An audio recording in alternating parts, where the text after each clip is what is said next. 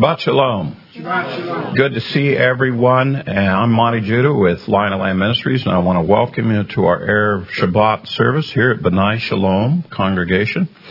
And we've got some exciting things going on this year. I hope you've been able to see the Monty and Eddie worldwide update that we did to tell you about things we're anticipating for this year. We're very excited about things happening. But as we're here for Shabbat, I'm excited about Shabbat too. Amen? Isn't our God good? Amen. All right, a couple of quick announcements for some things coming up here very shortly. Here in February, it will be on the AHC channel through your cable services and so forth. February 19, they're going to broadcast a program that night. It's part of a series called How the World Ends. That particular program is called Biblical Armageddon. And Lion and Lamb Ministries and several brethren associated with Lion and Lamb are featured in that program. I encourage you to check that out. Again, the AHC channel. And if you're someplace not familiar with that, just log into ahctv.com. and look and see where it's broadcast in your and what time frame it will be. But our understanding is it will be broadcast worldwide February 19th during that day over the various channels for AHC. So I encourage you to check that out. That's coming up very quickly. Later in the year, coming into June 2nd, 3rd, and 4th, is the weekend of the Feast of Weeks. And that's 7 Sabbaths after the Passover. And we are going to be hosting a Shavuot conference here in Norman, inviting the brethren that would like to come for some great teaching that weekend with several teachers. And also, we have a great conference facility set up to house everybody. Excellent meals. It'll be a wonderful time of worship. And then we can all observe the Feast of Weeks, the one day of the Day of Proclamation together, the biblical feast. That's one of 3 biblical feasts. The Lord commands us to, for sure, to attend and be a part of it. We'd love to have you come and join us as well for that. So mark your calendars for that weekend for Shavuot, the Shavuot conference. Let's see, what else do I have here that I want to mention? Well, this one's not on my list, but I just want to make a comment to everybody. We've received a series of encouraging notes, thank you notes, things like that, about the broadcast, the new format of the broadcast. I just want to acknowledge everybody, thank you for the kind words that have been shared. Every one of them are encouraging to us for that, to give us that feedback. And we're pleased to do this. We really are. And when people respond to us, it's particularly encouraging to us. So I just want to say thank you to everybody for that. Thank you, obviously, for your financial support, your prayers for the ministry and all that's going on. All right. That's right. Men's prayer breakfast this weekend, Sunday, for all of the men that are local. We'll look forward to seeing all the guys who come together and pray. Thank you, Joe, for reminding me of that. All right. I think we're ready to start Sabbath. So Shabbat Shalom.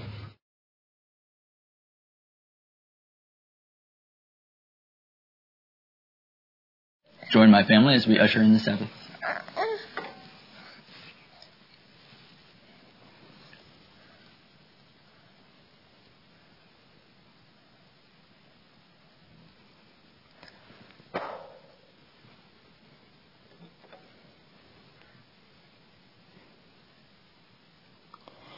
Baruch Atah Adonai, Eloheinu Melech HaOlam. Asher Kiddushanu b'mitzvotav, v'tzivanu le'hadlik ner shel Shabbat. Amen. Blessed art thou, Lord our God, King of the universe, who has sanctified us by his commandments and has commanded us to be a light to the nations and has given us Yeshua the Messiah, the light of the world. Amen.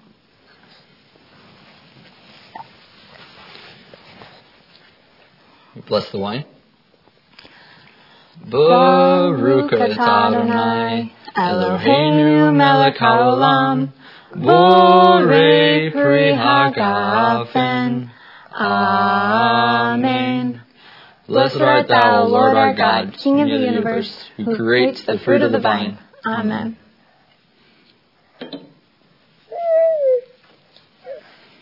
One beautiful bird.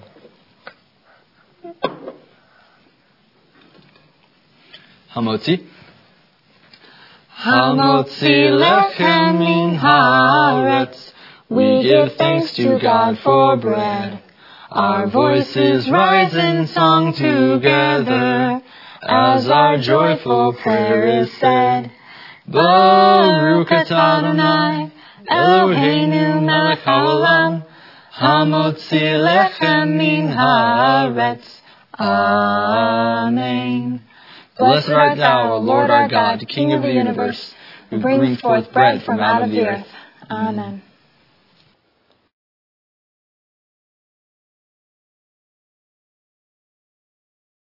Let's bless our wives. Lord, thank you so much for blessing me with my wife. I pray that you bless her hands as she prepares our home and takes care of it throughout the week. Thank you for blessing her hands as she takes care of our child. And thank you for blessing me with everything I can do to bless my wife so that she continues to bless me. Thank you, Father. Amen. Amen. Now we do the blessings over the sons. Yeah, that's you. May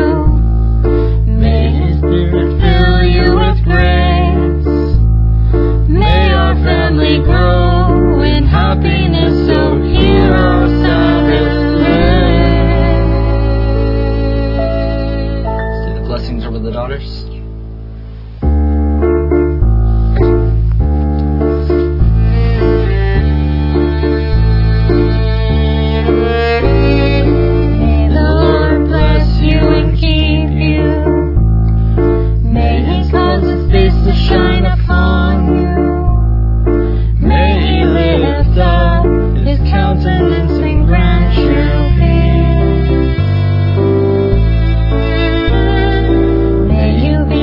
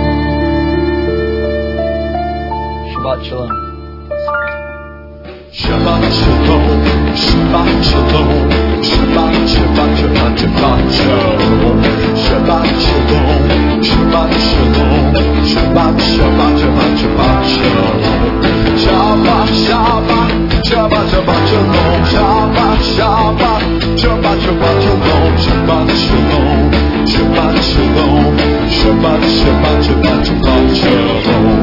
Am Israel, Am Israel, Am Israel High. Am Israel, Am Israel, Am Israel High. Am Israel, Am Israel, Am Israel High. Am Israel, Am Israel, Am Israel High. Olaveinu High, Olaveinu High, Olaveinu, Olaveinu, Olaveinu High, Olaveinu High.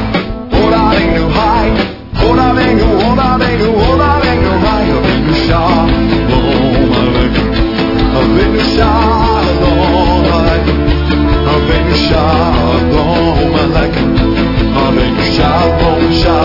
Shalom Aleichem. Shalom,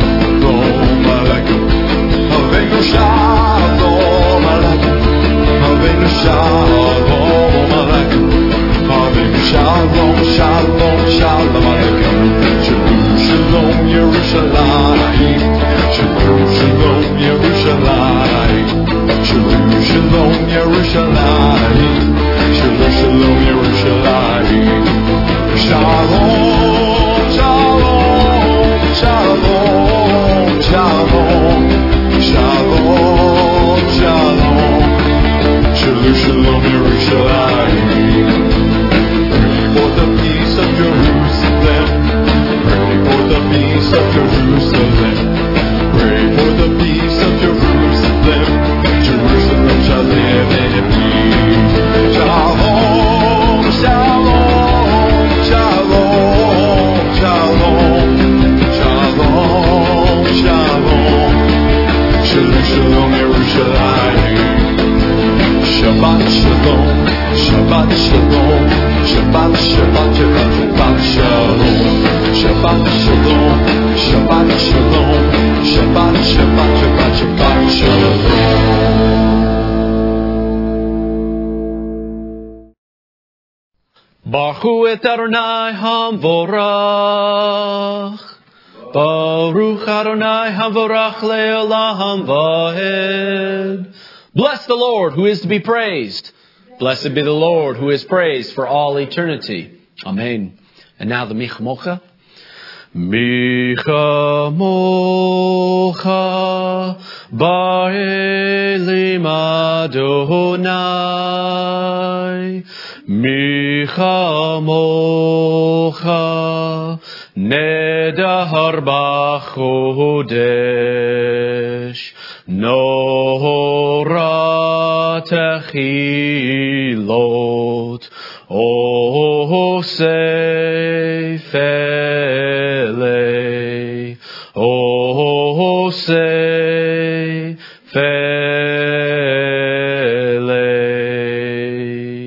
who is like you, O Lord, among the gods?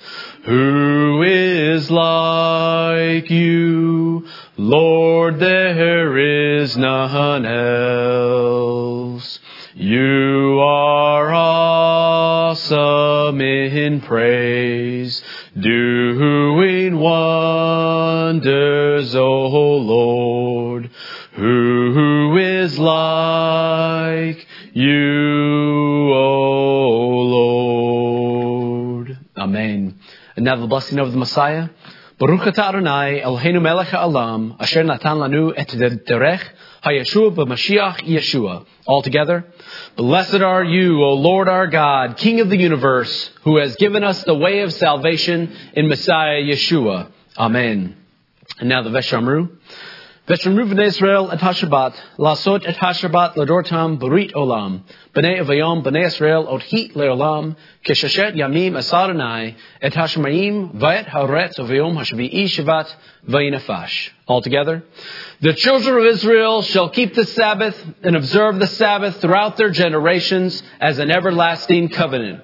It is a sign between me and the children of Israel forever. For in 6 days the Lord made heaven and earth, and on the seventh day he ceased from his work and was refreshed. Amen.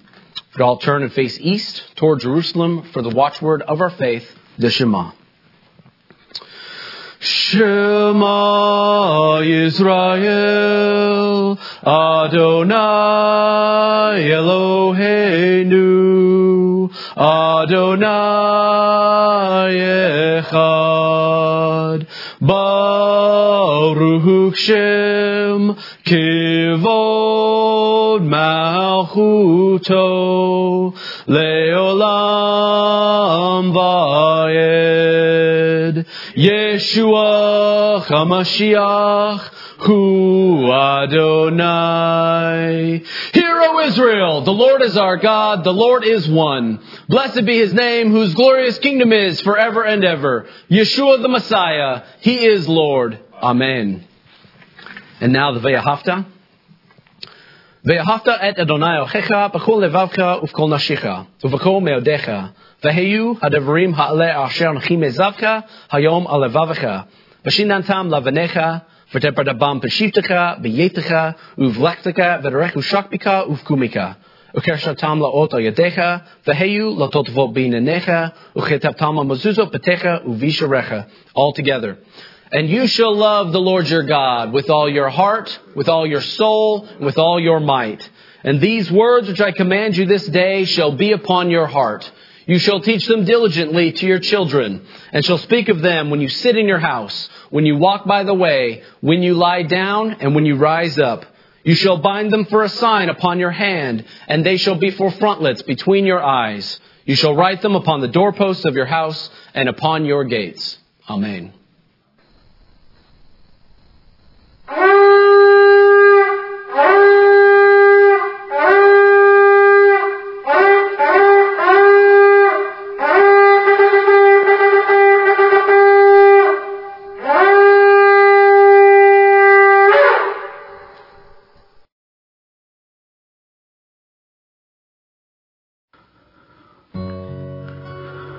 Father God of Abraham, Isaac, and Jacob, Abba, we magnify you here in this place, and we declare that there is no God like you, no King like you. Father, all we can say is that our lives belong to you. We honor you. We love you. You're our all in all. And Father, we magnify your holy name here in this place.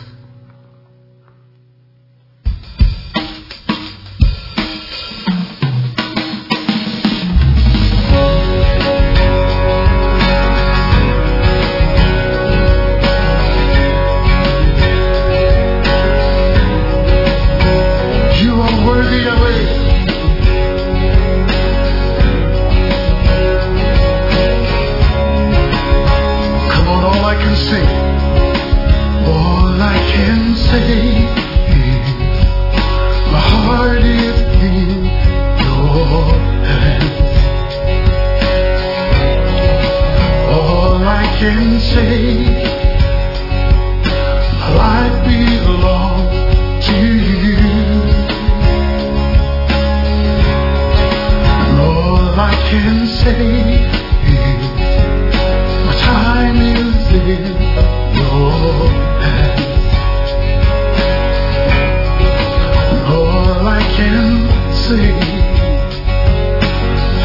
belong to you.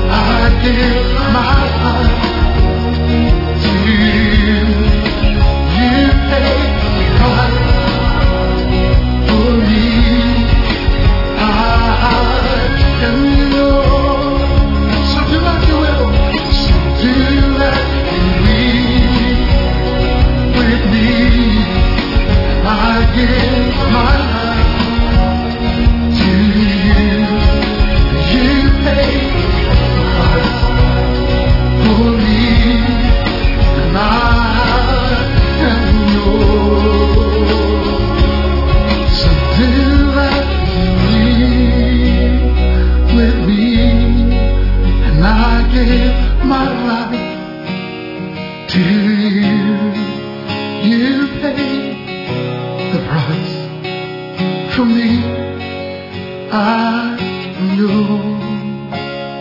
Come on, sing it again. Do as you will with me. Father, I'm yours. Father, I am yours. Father, that's what we declare. It's that we belong to you. That you're everything that we need. So, oh God, we need you here. Do it again. Visit us here.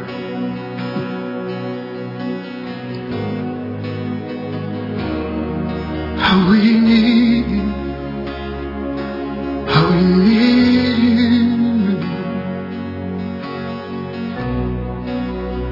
I'm letting go. Come on, would you tell him this? Oh God, I need you, and I need you. Oh God, I need you, and I need you. Be my all and all. I'm desperate for you. I'm desperate for you. Heal my broken heart. Make me yours. Make me yours.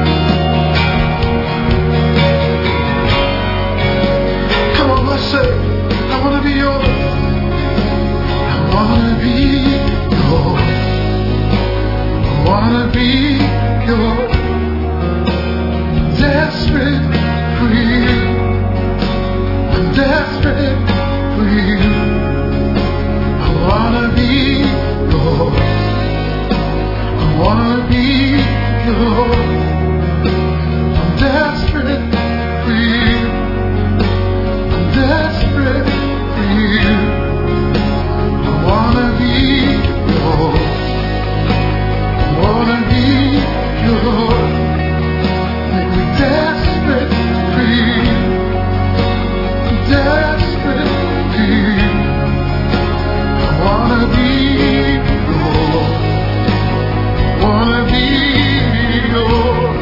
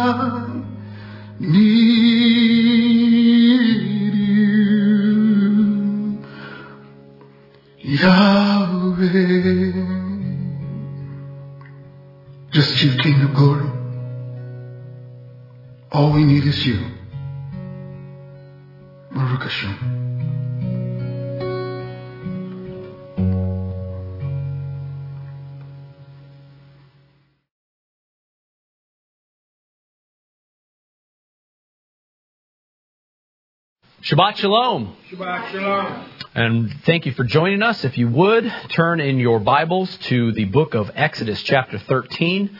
And if you hold your finger there at verse 17, is where our passage will begin for this week. And as you open the scripture, let me do the blessing for the Torah. Baruch Atah Adonai Eloheinu Melech HaOlam Asher Bachar Banu Mikol Ha'amim Venatan Lanu Et Torato Baruch Atah Adonai Nonten HaTorah Amen. Blessed are you, O Lord our God, King of the universe, who has chosen us from among all peoples and has given us your Torah. Blessed are you, O Lord, giver of the Torah. Amen. Our Torah portion for this week is entitled Bashalach, which means when he sent or when he let go. And it comes from the first passage, first verse of our Torah portion this week, verse 17 of Exodus 13, where it says, "Where it came to pass, then Pharaoh had let the people go, and God did not lead them by way of the land of the Philistines, although it was near. For God said, lest perhaps the people change their minds when they see war and return to Egypt. So God led the people around by way of the wilderness of the Red Sea, and the children of Israel went up in orderly ranks out of the land of Egypt." This is the time in which the children of Israel are leaving the land of Egypt. Pharaoh had sent them away in the night, told them to leave. They had plundered all the household of Egypt, and the whole plan is to deliver the children of Israel and return them back to the promised land, right? No. If you remember, God spoke to Moses in the burning bush, and he said that he was to bring them to that mountain and to worship them. That has been a prophecy, and that is something that God spoke to Moses. So if the children of Israel had thought that they were simply leaving Egypt and being delivered to the promised land, they would be mistaken. There's a whole greater plan that God has in place. And this has been a continuing narrative in our story of the Exodus.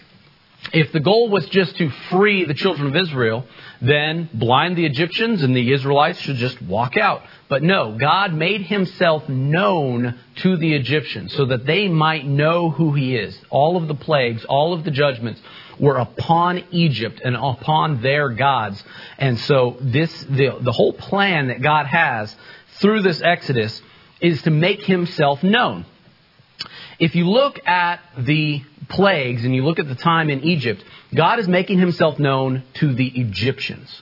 It's now and if you remember, all of those plagues and all of those judgments did not fall on the children of Israel when they were in the land of Goshen. So the children of Israel did not see and did not feel the impact of these various judgments. So if you think about that, the children of Israel, all of these things are happening to the Egyptians. They're now being sent out. They're now being free. How much did they really recognize the power of God that set them free? How much did they see of the judgments? How much did they see of the miracles that took place? So what's going to happen here now is the narrative shifts to where now God is going to make himself known to the children of Israel. He's going to make covenant with them when they go to Mount Sinai. They are going to enter into a covenant with God. And so God is slowly but surely introducing himself and making himself known to the whole world, first to the Egyptians. And now from this point forward, he's going to be making himself known to the children of Israel. Also, in the Passover, when they were when the blood was put on the doorpost and then the covenant of the Passover was formed, who was truly saved in the Passover? Was it the children of Israel? No. If you remember, the judgment was upon the firstborn. The firstborn of every household died if they did not have the blood on their household. Pharaoh was still alive, so Pharaoh obviously wasn't a firstborn. And there's deeper studies that people have done about that. But if you think about that, the redemption and the salvation of the Passover was to save the firstborn. We still have the entire household, the children of Israel, that are still to be saved, if you will. And here in our passage and here in our Torah portion, we have the crossing of the Red Sea. Now, many people have known of this story, seen it in the movies, seen it take place, that this great epic deliverance of the children of Israel, leaving Egypt, going to the sea, being trapped by the sea, Pharaoh hardening his heart and then coming and pursuing them. And we've all seen this story before. But what I want to do is I want to make sure, maybe bring out a couple of things that maybe you haven't thought of about that before. Before I go on, let me talk about also our passage reads and talks about how the children of Israel took the bones of Joseph out of Egypt. This was another fulfillment of Joseph saying, bring my bones up out of Egypt. And so we have it recorded in the scripture for us that the children of Israel and Moses actually did this. This is also kind of a more important sign, because if you remember, who was Joseph to the Egyptians? Joseph was this great man who saved the Egyptians from the worldwide famine. And so for them to take his body, his bones with them, it's a sign that the children of Israel are leaving nothing behind in Egypt. There will be no reason to return. There will be nothing else happening or taking place. That this is truly a separation between the children of Israel and the Egyptians.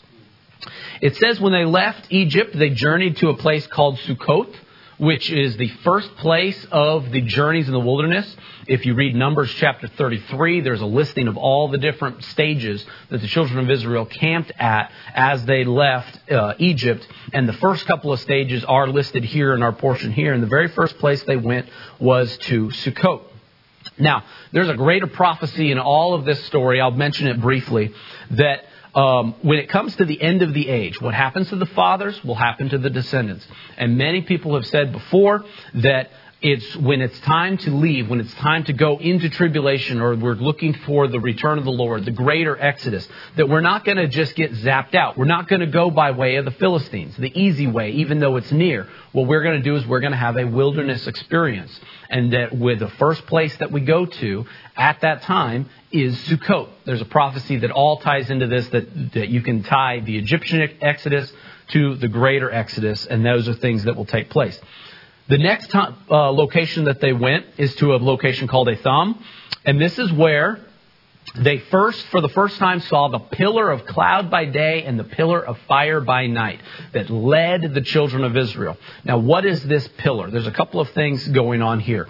One, why a pillar? Why is that a symbol of God's presence in the camp? Well, in doing a little bit more study, pillars were something that in the ancient times people they built, they erected to gods, to royalty, to showing something that is great, tall, powerful. And so God is continuing to prove his power over a man-made god or tradition or something, that he's a pillar, that he is this great pillar of fire, that anyone who else might look up to the kings of Egypt who built temples with great pillars, that this symbol was very impactful not to anyone in the ancient times knowing what a pillar represented. The rabbis say about this pillar of fire or the pillar of cloud is that the rabbis will actually say this, that this was the messenger of God or the guardian of Israel. And in deeper Jewish studies, you might have heard the term Metatron, that this was, in the rabbis' minds, this is what this pillar represented. Now, to us who are Messianic, we know and we can see the representation of that, this being the presence of Yeshua in the camp and in the camp of Israel. that this pillar of fire is, where have we seen this pillar of fire before? Well, we saw a burning bush that was on fire and spoke to Moses. And we will see a mountain that is on fire that will give the law and the covenant. And we also remember a pillar of fire in Genesis 15 that walked in the pieces that made covenant with Abraham. So this is all being tied back together, that this is a very important symbol of God and his presence throughout all of Scripture. So they're led by a pillar of fire. They then are led to the sea. They come to a place called Pihahiroth, which means the mouth of gorges, or that there was like the location was very confining of this location where they ended up. So they end up in the sea. And there's a lot of theories about where the crossing of the Red Sea is. There's a great deal of people who've done lots of study, whether it was in truly what we call the Red Sea today, or there's a lot more people that are of the opinion that they crossed at the Gulf of Aqaba. There's a location that's been a lot of study and a lot of things going on, if you look it up, called Nueva, Egypt, that there's a beach and there is an underwater natural land bridge that crosses from Nueva Beach across to Saudi Arabia. And you can go into deeper study and you can look into all different kinds of people's theories of the Exodus, which I don't have time to go into today. But needless to say, there's a great deal of study of exactly where the crossing of the Red Sea took place. And we don't even know if that's the location either. But if you are interested in that sort of thing, you definitely can pursue that. But what happens is they're going on way of the wilderness. And then it says that they turn and go to Pihahiroth. And what happens after that is that Pharaoh, and there's Egyptians, and I'm sure there was others that came back and reported to Pharaoh what was going on with the children of Israel. They turned and went into the wilderness. So wherever they went to a place to where it wasn't on the path where they thought they were going. If they were leaving, Pharaoh then knew, and Pharaoh then had the gumption to pursue after them, knowing they're wandering aimlessly in the wilderness. What's interesting, though, is that God tells Moses at the beginning of chapter 14 to turn and appear like they were wandering in the wilderness. And it says that I will harden Pharaoh's heart and he will pursue them, and that God will gain honor over Pharaoh and over his army. That God has made himself known to all the Egyptians, and he's made himself known to Pharaoh through all these plagues, but he still has not conquered the Egyptians over his armies. And so this is all a part of God's plan, that there is still a greater conquering that's going to take place over the Egyptians. So they come to the sea. Pharaoh, they approach, and the children of Israel become afraid when they see the army of Pharaoh with 600 chariots, which that number is obviously significant in its own deeper studies as well. That they come and then they say, they cry out to Moses, and they said that there weren't enough graves in Egypt, that they brought us out to the wilderness to die. This is going to begin the continuing narrative of the children of Israel complaining, grumbling. I've said before that the children of Israel were very appropriately named the children of Israel, because there was a great deal of immaturity in them to understand and follow what is the Lord doing through all of these stories, through all of these miracles and these judgments and these plagues, and what the Lord's doing. They don't understand it, and they have to go through an experience, a wilderness experience, so that they might learn and mature as a company of people. So very appropriately named the children of Israel. They're very afraid. They cry out to Moses, and Moses says one of the most poignant phrases, gives me chills every time that I read it, from Exodus 14, verse 13. Moses said to the people, "Do not be afraid. Stand still and see the salvation of the Lord, which he will accomplish for you today. For the Egyptians whom you see today, you shall see again no more forever. Then the Lord will fight for you, and you shall hold your peace."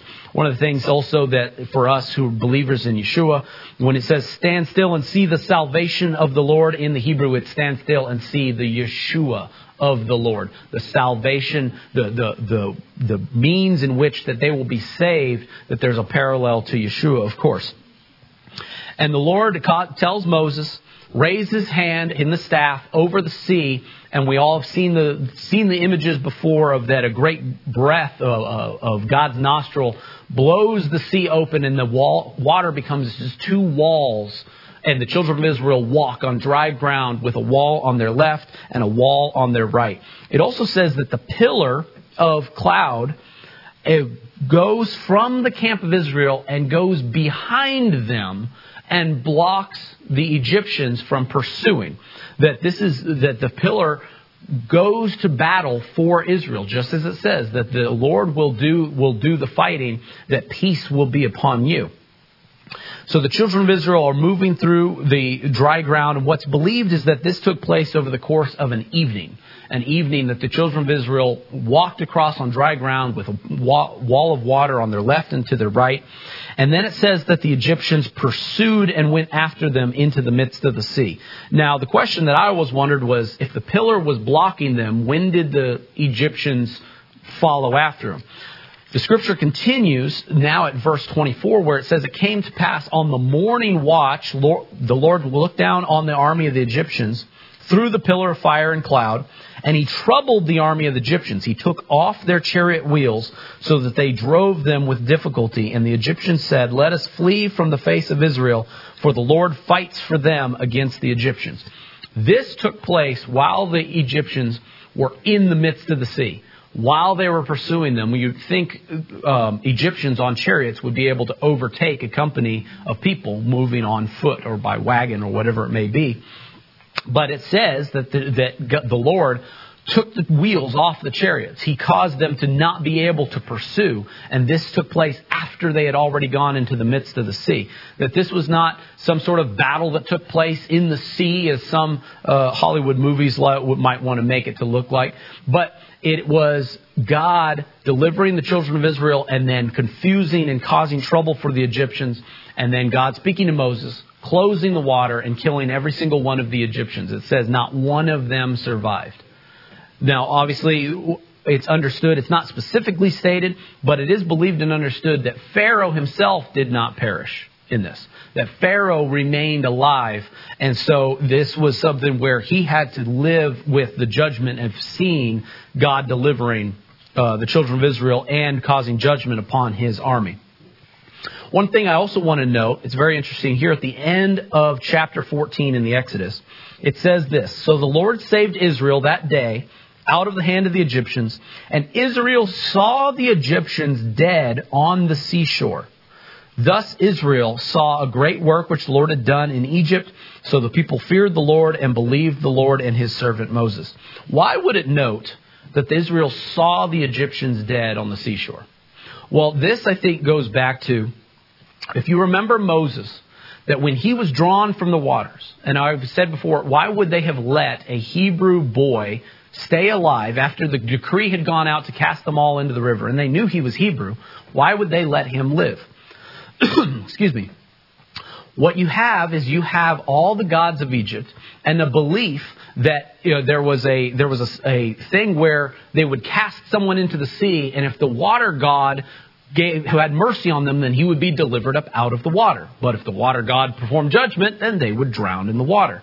And what we have here, and if you remember the mixed multitude of the children of Israel that included Egyptians, that included other people of other beliefs and things like this, to see the Egyptians dead on the seashore would put no doubt in their mind that this was not some sort of deliverance of some water god, that this was the creator of heaven and earth. He is God Almighty, and that he has performed this judgment, that this is not some sort of other salvation going on or taking place, that this was a confirmation of God's power over the gods of Egypt. The next passage here in chapter 15, this is what's known as, some call it the Song of the Sea, others call it the First Song of Moses. And this is the triumphant celebration of the children of Israel, of the deliverance through the Red Sea and by way of the deliverance and the destruction of Egypt. This passage is very fascinating. There's been a lot of things talking about it. My father will talk a little bit more in the Haftorah portion that there's a parallel in the book of Judges to this song. And what's interesting about this passage is this. One, in the Hebrew, it appears differently in its structure. It's like broken up into a brick pattern, the actual Hebrew text is.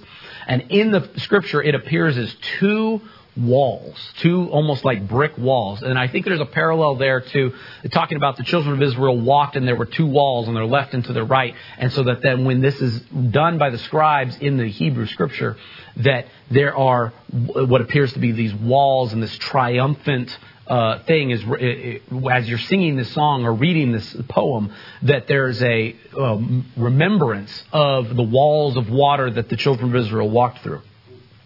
Also, I've heard it said that this song and its language that's in this poem is almost what I would call a capstone of God's, his restoration of honor and his power over all the gods of Egypt.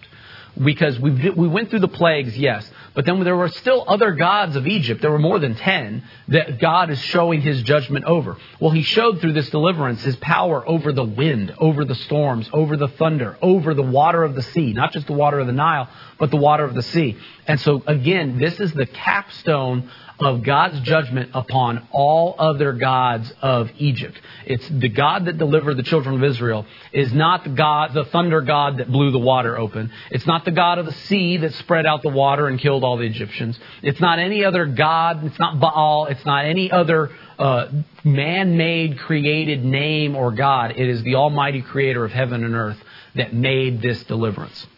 I've also heard it said, there's a tradition, this song of Moses and this triumphant restoration of honor of the Lord is said by in Judaism at many other times in other holidays and in other scripture.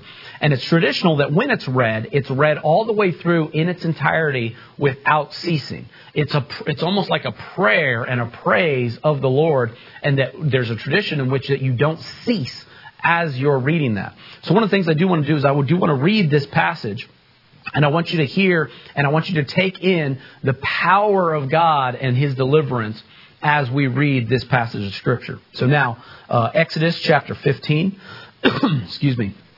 Then Moses and the children of Israel sang this song to the Lord and spoke, saying, I will sing to the Lord, for he has triumphed gloriously. The horse and its rider he has thrown into the sea. The Lord is my strength and song. He has become my salvation. He is my God, and I will praise him. My father's God, and I will exalt him. The Lord is a man of war. The Lord is his name. Pharaoh's chariots and his army he has cast into the sea.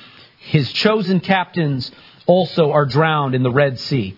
The depths have covered them. They sank to the bottom like a stone. Your right hand, O Lord, has become glorious in power. Your right hand, O Lord, has dashed the enemy in pieces. And in the greatness of your excellence, you have overthrown those who rose against you. You sent forth your wrath. It consumed them like stubble. And with the blast of your nostrils, the water was gathered together. The flood stood upright like a heap. The depths congealed in the heart of the sea. The enemy said, I will pursue, I will overtake, I will divide the spoil. My desire shall be satisfied on them. I will draw my sword. My hand shall destroy them. You blew with your wind. The sea covered them. They sank like lead in the mighty waters. Who is like you, O Lord, among the gods? Who is like you, glorious in holiness, fearful in praises, doing wonders? You stretched out your right hand. The earth swallowed them. You, in your mercy, have led forth the people whom you have redeemed. You have guided them in your strength and to your holy habitation. The people will hear and be afraid. Sorrow will take hold of the inhabitants of Philistia, and the chiefs of Edom will be dismayed. The mighty men of Moab, trembling, will take hold of them. All the inhabitants of Canaan will melt away. Fear and dread will fall on them by the greatness of your arm. They will be as still as a stone till your people pass over, O Lord, till the people pass over whom you have purchased. You will bring them in and plant them in the mountain of your inheritance, in the place, O Lord, which you have made for your own dwelling, the sanctuary, O Lord, which your hands have established. The Lord shall reign forever and ever. For the horses of Pharaoh went with his chariots and his horsemen into the sea, and the Lord brought back the waters of the sea upon them. But the children of Israel went on dry land in the midst of the sea. Amen. You can hear the power and the wonderful glory of the Lord, and that he will make himself known not only from this point forward to the other people of the land and the people of the land of Canaan, but through the destruction of Egypt. Very powerful words. And you've heard many of these songs before. The horse and the rider thrown into the sea. You also may have heard the Mi Chamocha in there. Who is like the Lord, that we say on a very regular basis through some of the cantations and the blessings. And so what we do is we try to capture some of that glory that took place in this miracle at times when these other songs and prayers are said. What continues after this, after the deliverance through the rest of our Torah portion here, a couple of different stories. One, there's the story of the waters of Marah, where the children of Israel, they explored into the wilderness and they looked for water. They couldn't find any, but they did find some water at this place called Marah, but the water was bitter. So the children of Israel grumbled. And God gave a miracle to Moses to find a tree or a branch, if you will, put it into the water, and the water became sweet. And that this was one of the very first tests of the wilderness. And this is one of the things that is a narrative that will continue even after this glorious deliverance by the Lord through all of these things that took place. We still have the children of Israel, and this will be a continuing story through the rest of our following of the Torah portions of the children of Israel grumbling, complaining, and that they're still not understanding the true deliverance that has taken place. Many other stories that continue on from this place and at this time. Needless to say, the Lord at this time, in these first couple of stages that they go, the Lord is showing mercy upon them.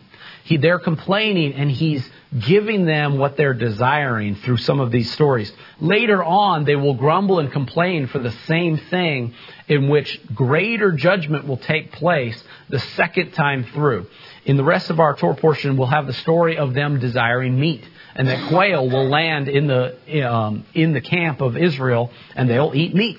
But then later on, there'll be another story where they'll demand meat again. Yet when they eat meat, that time there will be a great judgment. And so we have this sort of this story, this narrative of this first initial time in which God is working with the children of Israel to teach them a lesson, to test them through hardships. And then if they learn their lesson, then they won't be judged later. But through the story of the Exodus, they don't learn their lesson and they're judged at later times. There's a greater story and there's a greater theme going on that we can take to heart here as believers in the Lord. And this is one of the things that I've noticed here, that us modern day believers, when we come into faith and we then become saved, if you will, into a belief of Yeshua the Messiah, and that we believe that God has saved us and his sacrifice has saved us from our sins and from sudden destruction. After that, then what happens? What happens is everything good? Is everything wonderful? And life is suddenly then easy after you come into faith and start walking in a moral and upright way before the Lord? Many people will say no. Sometimes things get harder, challenges. You almost question, will God meet your needs after you take place? After you've taken that step and you've been saved, then will the Lord meet your needs? The Lord tests you. He wants you to not fall away from the faith, that once you have professed a belief in him, that you're going to stay with him, that you're going to continue to believe in him. And this is what you can see in some of these tests that take place. Here in chapter 16 of Exodus, this is where we hear and we learn about the manna. Also in this passage is the quail, but we learn about the manna, the bread from heaven. That is an amazing miracle that it's so interesting if you go in and you read it. And some of the things that I didn't necessarily take to heart and realize sometimes as I was reading about the manna, as I was studying for this portion, the manna appeared on the ground in the morning, and they went and gathered it up, and they were supposed to gather whatever they could eat for the day for each person. And that when the sun came up, the manna itself melted. It then, whatever wasn't gathered in the morning would then disappear. So you couldn't go back in the day and be like, oh, well, I think I'm going to go get a little bit more, or I think I need a little bit more. They were instructed to gather what they needed for each day. And then they were not to leave any of it around until morning in their homes, in their tents, wherever they were, because the next morning, if they were to eat all of it, and it says, but the children of Israel didn't believe that. So when they kept it over, it then was infested with worms, and it smelled the next morning if they had kept any over in the morning. However, On the sixth day of the week prior to Sabbath, they were supposed to gather a double portion of manna, not gather it on the Sabbath, but any that was left over from the sixth day to the seventh day didn't spoil. It was still good until Sabbath. So you have this miracle here.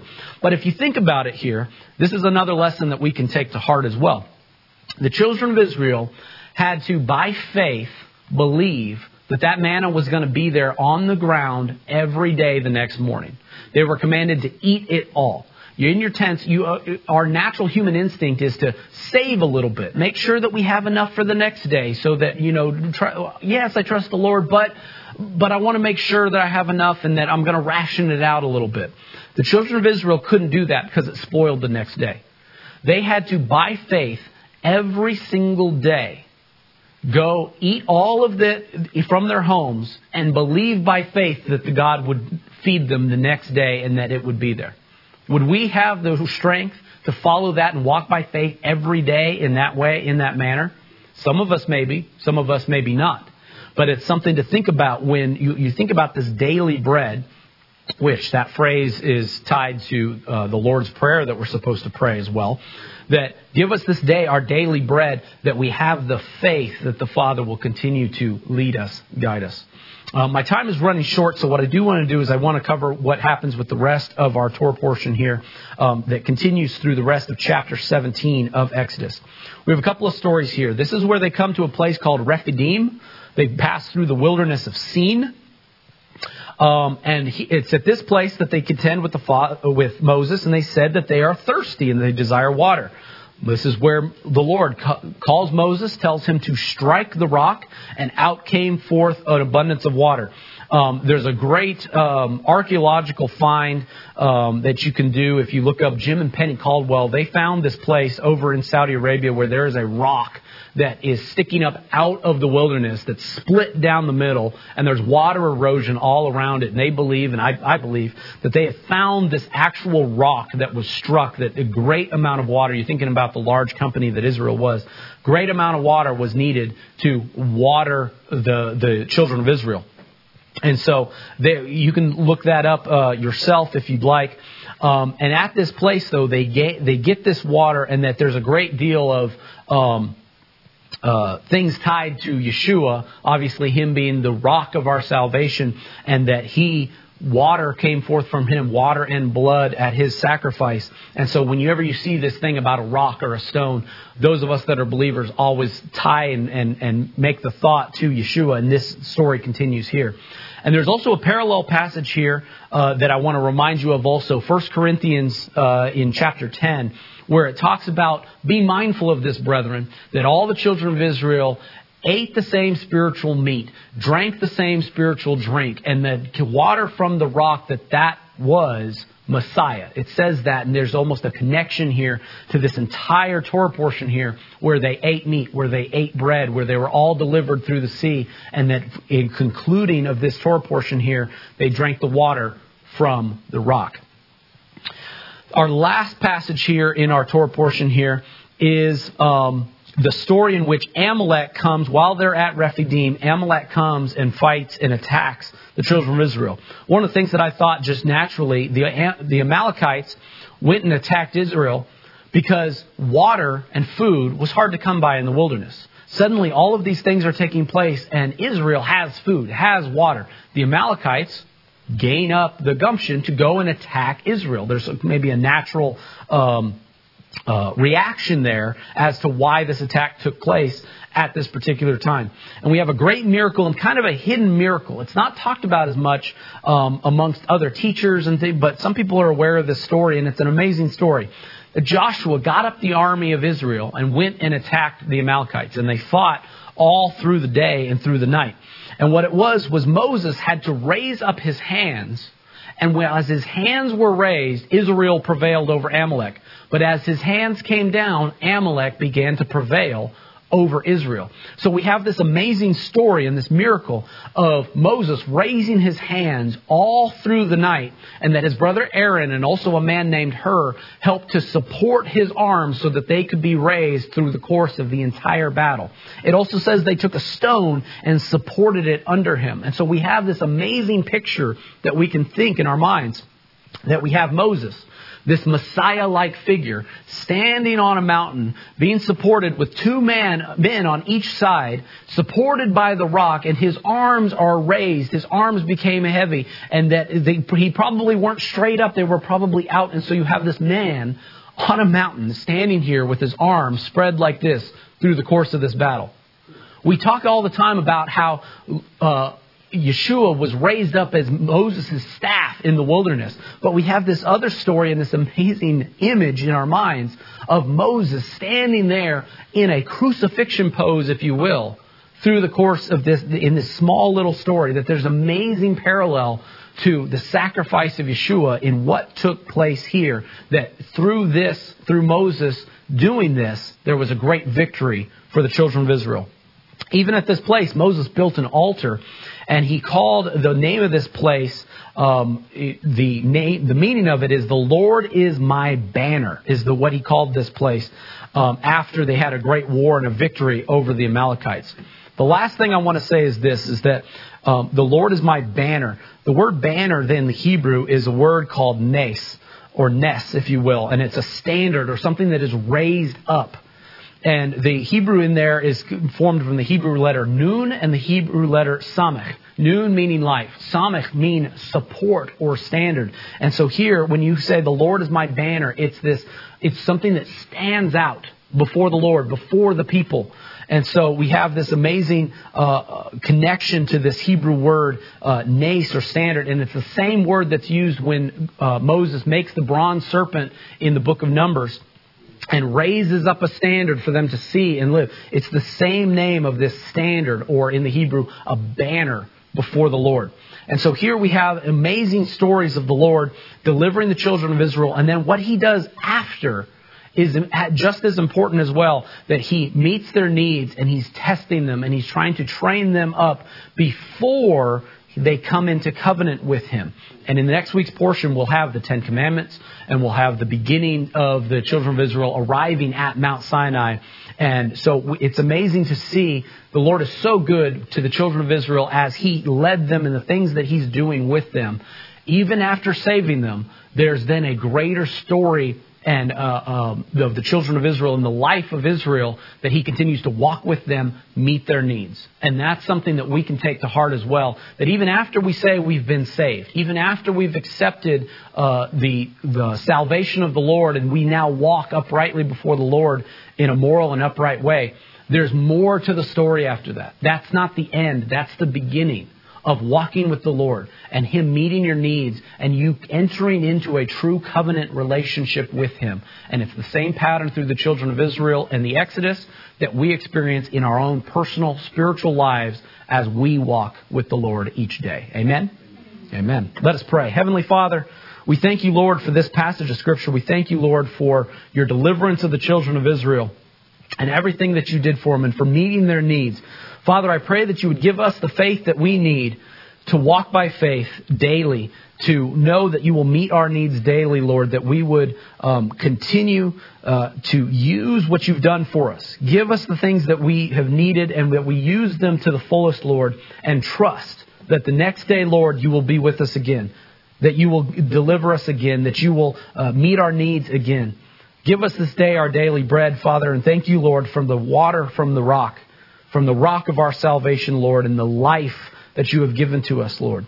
And for the signs and the symbols and the parallels, Lord, to our spiritual walk in all the stories of old through Moses and the Exodus, Father, and I pray that we would take them to heart and we would be encouraged by them in all the things that we do as we walk daily in our spiritual lives with you.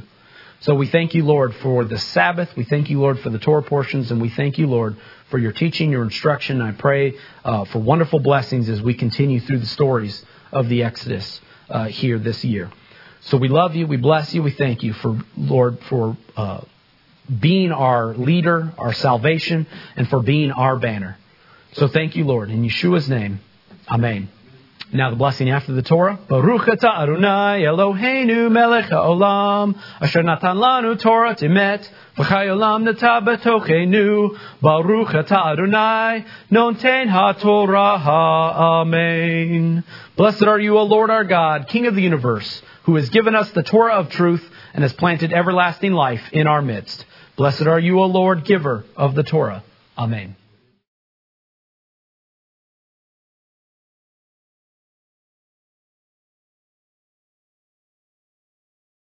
Shabbat Shalom.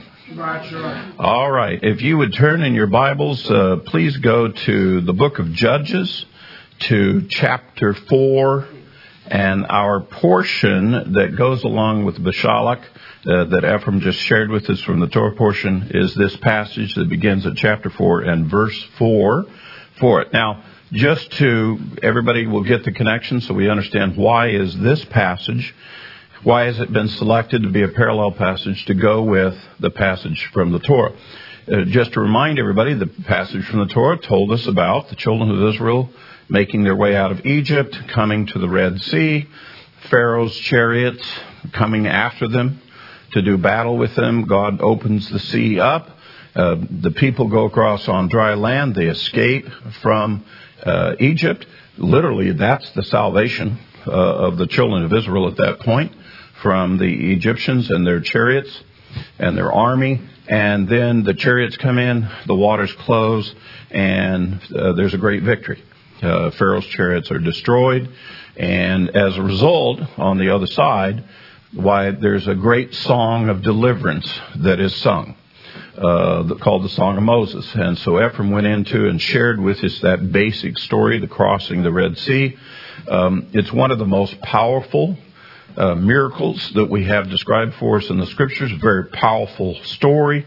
It's literally the salvation of the whole nation of Israel and the birth of the nation, because from that point forward, God will begin to organize the children of Israel into leadership, take them to the mountain, will give them the Torah, begin to train and teach them to be His people.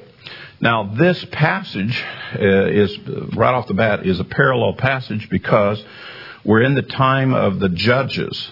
And just to remind everybody about, this is after Joshua and the sons of Israel who crossed the Jordan came in and the conquest of the land. There was many battles, and they conquered the inhabitants of the land. And you can read all about that in the book of Joshua. And now this is the book of Judges, and this is the time frame of what happened to the tribes, what happened to Israel living in the land after Joshua had passed. And if you read through this, there's a whole series of stories, because at that point there's like no central element to the different tribes. The tribes are in their tribal lands. And there's still a lot of Gentile neighbors. There's still Canaanites and Hittites and Hivites and Jebusites and all these people that they had the conquest of the land, but there's still remnant elements of those folks still existing in and around all of the promised land, what we call the land of Israel today. And at the edges, the Moabites are still around, you know, and things.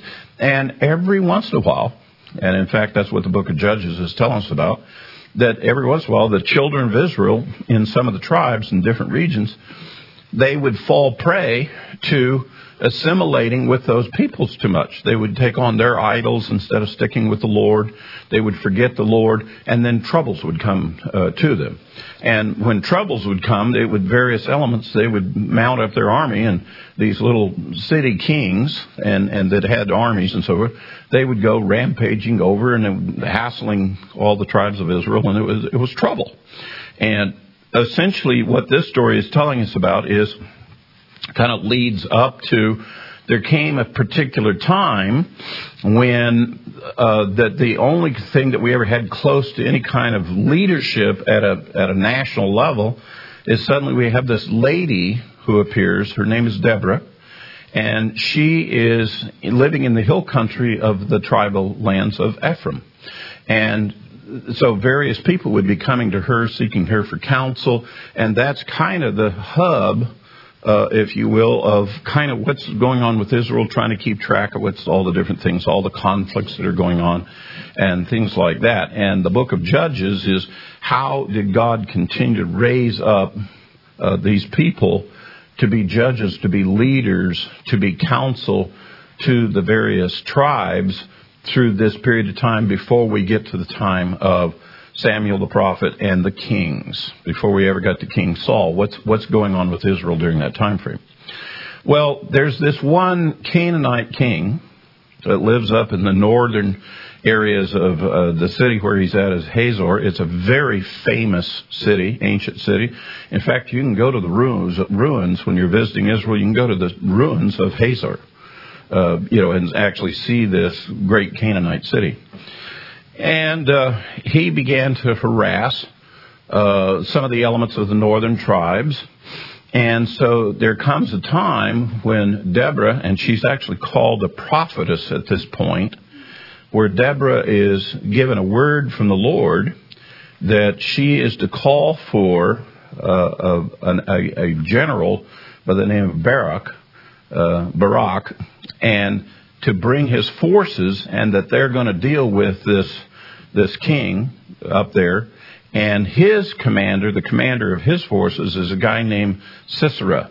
And what this commander had done, very spectacular, and this is the reason why the story ties into our Torah portion, he apparently had put together a corps of some 900 chariots, besides other foot troops and so forth, 900 chariots. But these chariots were very special.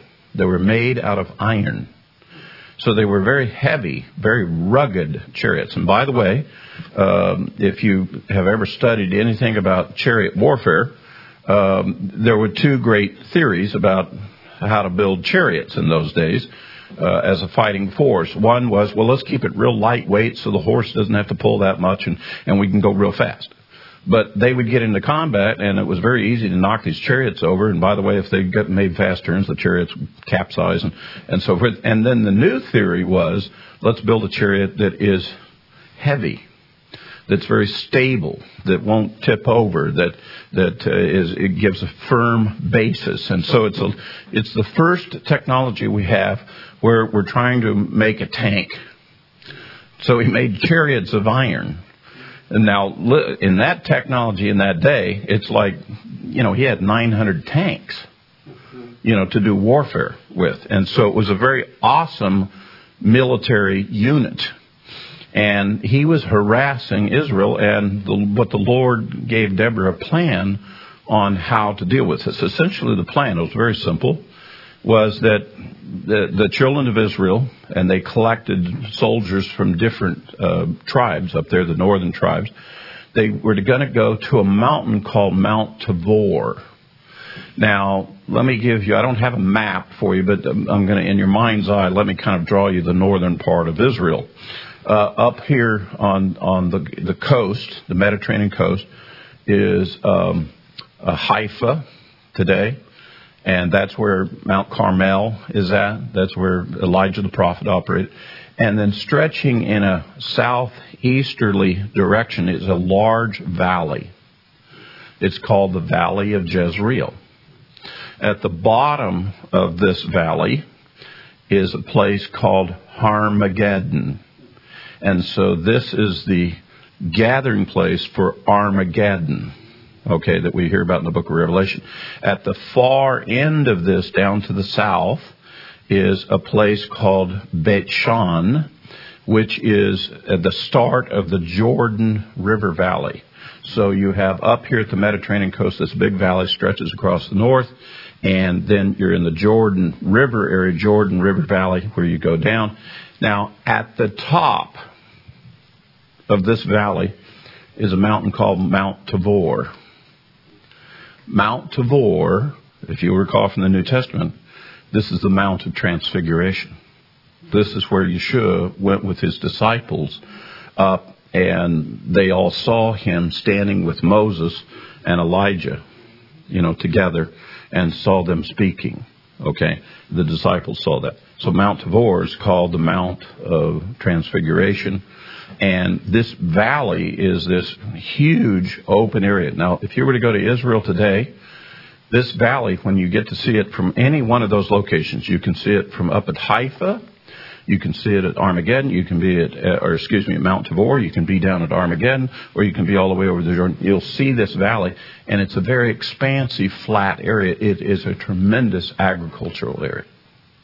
And in fact, in Israel, That's where they grow the bulk of their grains, wheat fields, and other kinds of things like that. It's a huge valley that has many farms and so forth.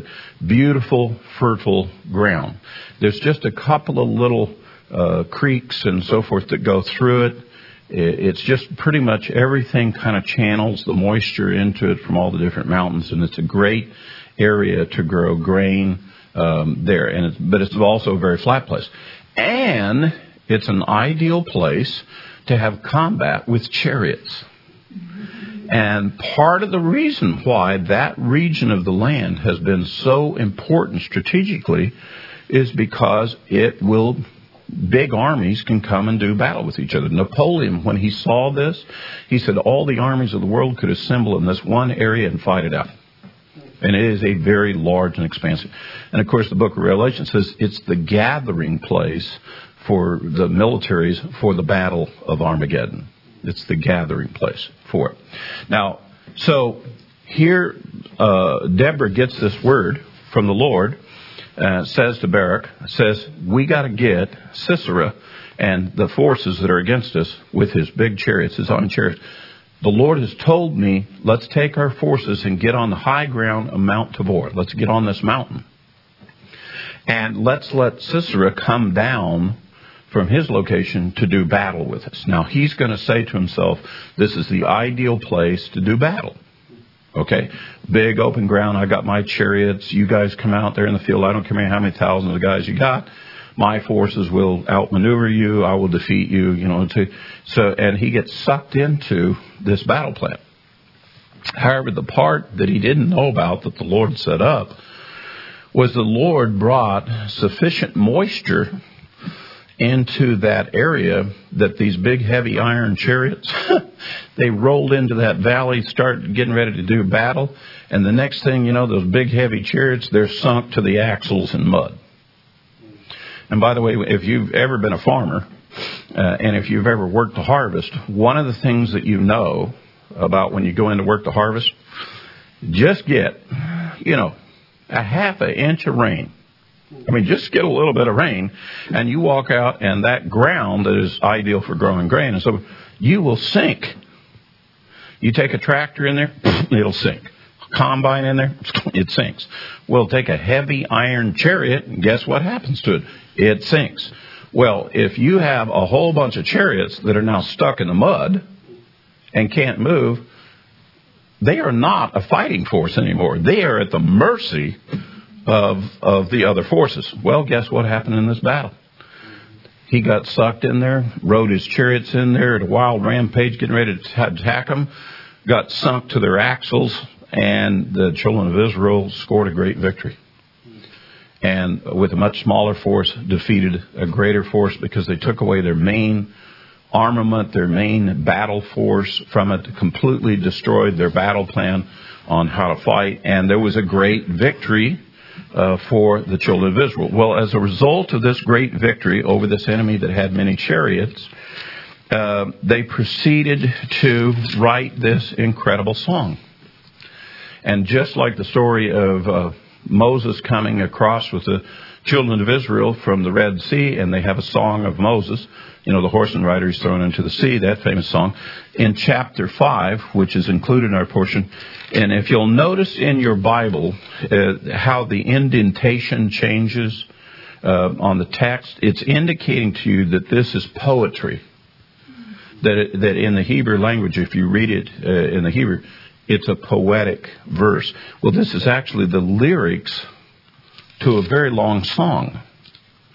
And it's basically telling the story about how Sisera was defeated, how his chariots were defeated, how he was actually killed. By the way, in this story, Sisera and his forces were so overrun that Sisera, the general for the Canaanite general, had to flee personally by himself. He had to actually escape from the rest of his soldiers. I mean, his life was, they were pursuing him.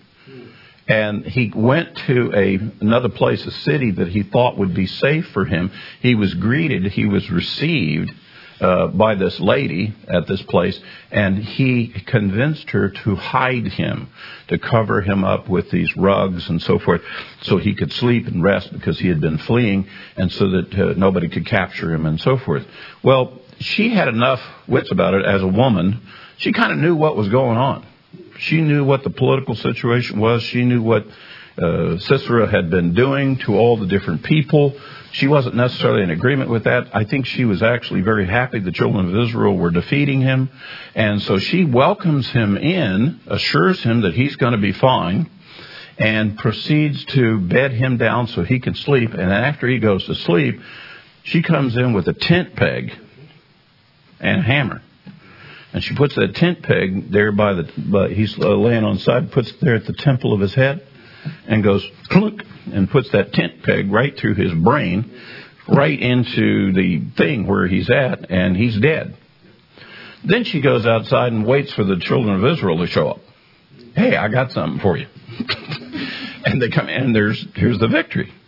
Now, the irony of this is, and it's not lost at all here, is God used two women to utterly defeat a very powerful army and its leader. Two women were used by God to accomplish much. Now, the reason why this really stands out to us, and the reason why this gets paired together with the story of crossing the Red Sea, part of it has to do with after the children of Israel were delivered by God with the Red Sea, who is credited with celebrating and generating the song and the worship of God with this great victory? It's Miriam. It's the sister of Moses. It's not Moses or a guy that says, oh, let's worship the Lord. It's a woman. A woman is the one who's motivated to, let's worship the Lord. Let's celebrate a great victory here. And so Miriam is the one who took tambourines and all the ladies, and they began to dance. Well, we in the Messianic movement, stop and think about this for a moment. Who's the ones taking the tambourines, and who's the ones getting up and dancing at our worship services? It's the women. And I will tell you, as a Messianic teacher man, that is very important to have that element in our fellowships. And it actually dates back to these ancient stories that really great victories, you know, in God, the ones where the whole community truly enjoys. Now, yes, it involves men, okay, but it also involves women. Women have a role in these great victories. And I'm not trying to do a big thing here about, you know, taking on, you know, fatherly traditions or trying to elevate women more. And I'm not trying to be feminist or anything. I'm just telling you this is a fact. This is the way God sees us. A man and a woman are seen by God as joint heirs in the grace of life, that the marriage of a man and woman are seen as a unit, as one. And what God would like to see as the community of Israel is that we all become one. We become a single unit. It's individual tribes come together, but it's all the elements of the tribes. And here God uses, to the dismay of every chauvinist pig there is, God used this woman, Deborah. You know, I remember as a kid, this story, this biblical story, being a good Baptist, they really struggled with this story. You know, women are not supposed to speak in the church. I mean, why did God do that? You know, that kind of thing. And what I'm trying to really say here is that, you know, God is not hung up with the stuff that we're hung up with. Okay? And we get really hung up over gender issues, which is nonsense. We are all created by God. We're spiritual creatures. I recognize there's some differences between men and women. Thank God there are those differences, I might add. It works, by the way, better that way. But God doesn't have some sort of social political gender problem with this, and said he's looking at the whole, the benefit of all of Israel. Now, every guy gets smart, you know, in his marriage, realizes that his wife is truly a counterpart to him, is a real partner with him, and he doesn't lord it over her. If he's smart, he will figure this out. But yet at the same time, he recognizes there's certain roles and responsibilities I have that's slightly different from her. And oh, by the way, God can turn right around and use her in a very special and significant way to have a role too. There's nothing stopping him from doing that. And a wise man will recognize what God's doing, and he doesn't lay his artificial set of rules on something. He'll allow God to do what God wants to do. In my particular case, I'll just briefly tell you my testimony. While a lot of people recognize, hey, you know, it's Monty Judah did this Lion and Lamb Ministries thing. Hey, I got news for you. Yeah, I was there. I did a lot of things. But I'm telling you, my partner, my wife, Lynn, had tremendous responsibilities, and there was great tasks that she accomplished that had she not done them, I wouldn't have been able to do a blessed thing. And by the way, she was doing that stuff before we had computers doing it and keeping track of all that stuff and so forth that we needed to do, and was administratively undergirded and supported what the Lord was doing in my life, gave me the support foundation. You know, she has the spiritual gift of administration, and God's used her very powerfully in Lion and Lamb Ministries. And anybody that gets around here and finds out about what this organization is about, they learn real quick how important she is to be a part of what things are. And honestly, I never had a problem with her assuming such a powerful role in the ministry, because I remembered this story. I remembered the contribution of Miriam. I remembered the contribution of Deborah.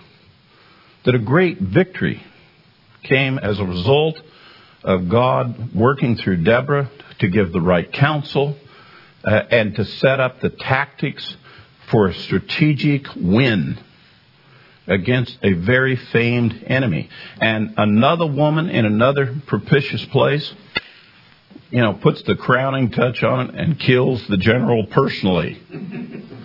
I mean, if you'd have told that story in advance and said, oh, this is what God will do, you'd go, what?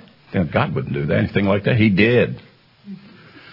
And by the way, this chapter 5, I should tell you about this particular piece of literature. I'm not going to read all the way through it. It's a song. This is the largest and considered to be the most eloquent, in the Hebrew language, the most eloquent lyrical song in the entire Bible. That this song is a very impressive song with regard from the Hebrew point of view. Now, this is in competition with the whole book of Psalms, the original Song of Moses. This is the accolade that is placed on how this song tells the story, tells the great story. It essentially repeats, you know, all the things that are going on with it. I'm going to refer to, as I conclude here, I want to refer to the Hertz Humash that on this passage, this Haftorah that I've been giving, there's a concluding comment that's made here, which is has become a real principle of wisdom that comes from this whole thing. And I want to share this last item. This is from the sages of Israel. This is their conclusion of this whole matter, all that was involved, Deborah being involved, the other woman being involved, the music here, the great victory, the battle, the strategic goals, what was accomplished, and so forth.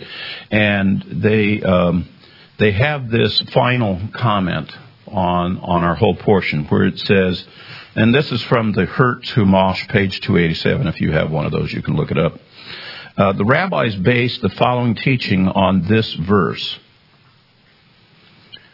Whosoever does not persecute them that persecute him, whosoever that takes an offense in silence, he who does good for its own sake, he who is cheerful under his sufferings, they are the friends of God. And of them Scripture says, they that love him shall be as the sun when he goes forth in his might. That's a verse from the song. That the meaning of this verse, they that love him shall be as the sun when he goes forth in his might. They say what that verse is really trying to espouse is when you, as a believer, are offended, but you remain silent. You could have retaliated. When someone does wrong to you, persecutes you, and you take the offense and you remain in silence with it. You kind of, if I could use a more guttural, you kind of suck it up. You just get internally tough. And basically you take the thing, I don't care what you're trying to do to me. I can outlast you. And I don't have to retaliate against you. The reason why I thought that was so interesting is because we are living today in a time in our country where if somebody offends somebody, somebody's got to retaliate. Somebody's got to pop off back at them. And early in my ministry, one of the things that I learned very quickly, and I'm glad that I did learn it very quickly, was that I have a lot of critics. And the Lord just basically said, was turn around, leave them in the dust, and go do good. Just don't worry about what they say. Don't worry about how they offend you. Don't worry about the false things they say about you. Don't worry about them being vicious and hostile and offensive. Just ignore it. Just press on doing what I want you to do. And basically the analogy says, when you do that, you become the might of the sunshine. The sun is a pretty powerful thing. Just walk out there without your sunglasses on you. It's a pretty powerful thing. Let your light so shine that God is then praised because of you. And that person is called, according to this, the friend of God. The friend of God. What a nice title. Wouldn't you like to have that on your spiritual resume when you have to go to give an account to the Lord? Oh, you were known as the friend of God. That would be good. That would be very good. That's part of the spiritual lessons that we have that come out of this particular Haftorah portion as it ties back in to the Torah portion. Shabbat Shalom.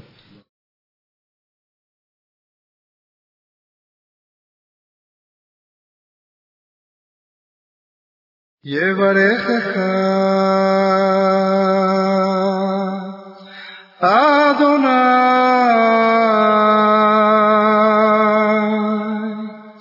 v'yishmerecha Yair Adonai panav alecha vichunecha Adonai panav elecha v'asem lecha lecha shalom. May the Lord bless you and keep you. May the Lord make his face shine upon you and be gracious to you. May the Lord lift up his countenance upon you and give you shalom.